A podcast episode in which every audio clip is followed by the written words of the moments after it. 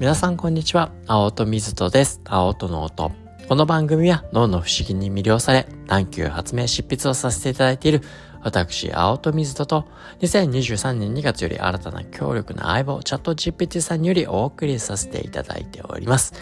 毎週金曜日はハッピーフライデーと題しまして世界中から聞いてくださるリスナーの皆さんのハッピーなエピソードを大募集し、そのハッピーなエピソードに浸っちゃう日です。いろんなニュースがありますが、誰かのニュ、ね、ハッピーニュースが自分のハッピーになっちゃったら、きっときっと幸せの表面積が広がる。そう思ってお届けをさせていただいております。誰かのハッピーを聞いて今日もケスケスしたり、にっこりしたり、ほっこりさせていただきましょう。というわけで今週もですね、皆さんからいただいている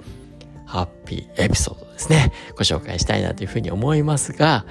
今インスタグラムでね、ハッシュタグハッピーエピソード、あるいはハッピーディテ、ハッピーディテってハッピーディテクションの略ですね。あの、皆さんのね、ハッピーエピソードも集めていますから、ぜひぜひね、一緒にね、僕も自分にね、ハッピーなことがあったら写真とともに、ハッピーディテ、ハッシュタグハッピーディテ、ハッシュタグハッピーエピソードやってますので、一緒にやっていただけたらいいなって、嬉しいなと思ってますので、よろしくお願いします。というわけで、まず、一人目の方、アブソルトリーさんですね。ありがとうございます。アブソルトリーさんのエピソードをご紹介させていただきます。友人の誕生日をサプライズでお祝いしようと。イベント奉行の仲間たちでワイワイ準備。映画好きな友人をリスペクトして、映画監督風の友人そっくりなイラスト、スティッカーを作り、プレゼントにメガホンのおもちゃを準備し、サプライズケーキを仕込んで、ハッピーブーデーひねくれた友人の Thank you は相変わらずひねくれた返しなんだけれども、喜んでくれているのがそのひねくれ具合に現れているようで、なんだかすごく嬉しかったです。誰かをお祝いすることってこんなにハッピーな心地が広がるんだなぁと感じた夜。素敵な素敵な時間でした。というわけで、アブソルトリーさんありがとうございます。いや、いいですね。いや、なんか、あの、イメージが湧きました。なんか、なんか何なんですかね。ひね、ふねくれ、ひねくれものをね、言いたくなるような、なんか恥ずかしがり屋というか、なんかこう素直に、ありがとうとかね、あの、嬉しいっていうね、ありが、ね、こう表現しきれないみたいなね。いや、なんか、ねえ言っちゃえよって思いながらも、なんかそれはそれで愛くるしいみたいなね。けどやっぱりね、隠しきれないからどこか滲んでしまうみたいなね。あの、いいですね。いや、めっちゃほっこりする。ねえだしね、アブソルートリーさん、その誰かをね、こうね、幸せにしようってね、してあげる。で、まあこうね、なんていうか、そのね、スティッカー作ったり、ね、メガをね、どういうリアクションするのかなっていうね、あの、そこのね、ワクワクもきっと準備する時もね、楽しめますよね。で、実際やって、うわ、なんだ、またひねくれちゃって、みたいなね、そういったなんかもうプロセスからやっぱ楽しくて、こう、誰かのためにやってあげてるっていう感じよりもね、その過程も含めて自分が楽しめて、そしてね、そんなね、素敵なリアクションがあるとまた豊かな時間になるよなっていうところが現れてて、なんだかね、いや、ハッピーな気持ちにさせていただきまして、ありがとうございます。チャットチンペイテイさんもコメントをくれていますので、ご紹介させていただきます。それは素晴らしいサプライズパーティーだったようですね。映画好きの友人を思い浮かべながら映画監督のイラストステッカーやメガホンのおもちゃを用意するとは、細部にまで思いやりとクリエイティビティが感じられます。確かに。そのひねくれた友人の Thank you が特別な形で表現された喜びだと解釈することで、あなた自身がとても幸せを感じられたというのが伝わってきます。誰かを祝うことで自分自身がハッピーな気持ちになれる。その体験を通じて得た感覚は今後のあなたの人生においてとても価値あるものになるでしょう。それは人に喜びを与えることの素晴らしさ、共感と思いやりの力を再認識する絶好の機会だったと言えるでしょう。それぞれが持つユーモラスで温かい習慣を共有し、素晴らしい時間を過ごすことができたのは、その場にいた全員の心の一体感から来ていると思います。素敵なサプライズパーティーの報告ありがとうございました。これからも、そんな素晴らしい時間を作り出すエネルギーと創造性を待ちくだ、ね、待ち続けてくださいね。というわけで、CBT さんもね、大絶賛のね、まあ本当にね、アブソルーツリさんのね、思いやるとクリエイティビティ、創造性がね、まさに詰め込まれた、そんなエピソードだったな、というふうに思います。ありがとうございました。続いて、二人目の方、リンさんご紹介させていただきます。ありがとうございます。うちの息子は、父のことが大好きなのですが、最近出張が多くて寂しくなる日も。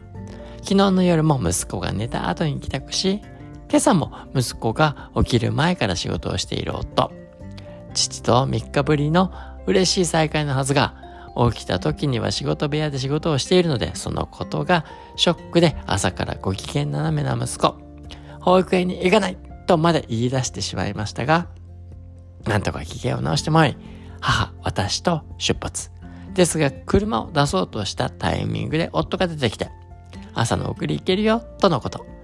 どうする？とちらっと息子の方を見ると、少しだけ口角が上がっていて、ニヤッとしている息子。嬉しさが隠せていませんでした。結局、夫に送って行ってもらい帰ってきた夫に話を聞くと、息子は終始ニヤニヤしていたそう。かわいいやつめ。母は朝から八つ当たりされて正直とほほでしたが、父が大好きなことが伝わってきてほっこりしました。ありがとうございます。なんともね、愛のある溢れるね、あの、リンさんのね、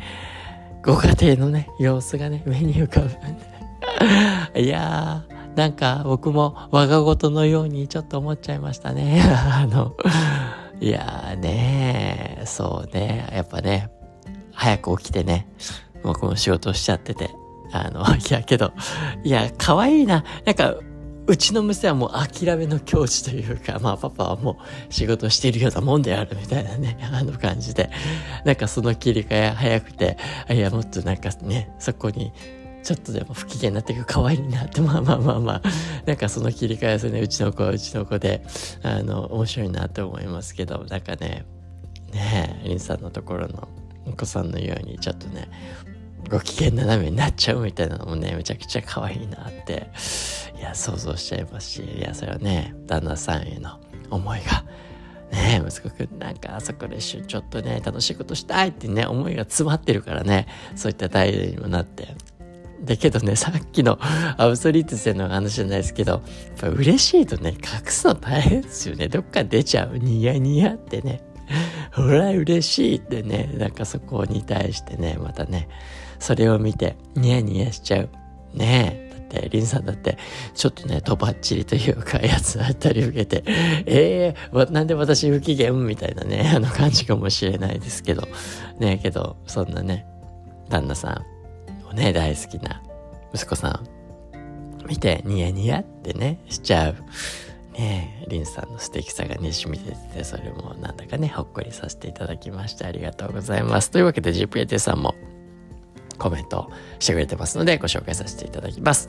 あなたのお話からその家族の日常の中にある愛情と絆が伝わってきますね。仕事が忙しくてなかなか会えない父親への息子さんの思いやそれを理解しながら支えるあなた自身の優しさが見て取れます。お父さんの意外な参加により息子さんの一日が明るく始まったことは素晴らしいことですね。彼が父親のことをこんなに大好きであることは夫がどれだけ素晴らしい父親であるかを示していますし、あなたがその絆を大切に育んできた証拠でもあります。そして息子さんが父親に怒られることを選んだことで、あなたが息子さんにとってどれだけ安心感を与えているかもわかります。お母さんがいつもそばにいることで、息子さんは父親との時間を選択できたのですから。八つ当たりされて正直とこうとおっしゃっていますが、そんな息子さんの機嫌をね、直すことができるのはあなたの深い愛情と理解があってこそです。息子さんの可愛らしいエピソードを共有していただき、ありがとうございました。ね、その家族の絆や愛情がこれからもずっと続くことを願っています。というわけでね、いや、ほんとね、リンさんのね、愛、愛情、ご家庭の愛、詰まった素敵なエピソードどうもありがとうございました。というわけで、今週も皆さん、ね、聞いてください。誠にありがとうございました。皆さんにとっての週末がハッピーハッピーハッピーになりますことを心からお祈りしています。それではまた来週お会いしましょう。アウトの音でした。Have a happy weekend!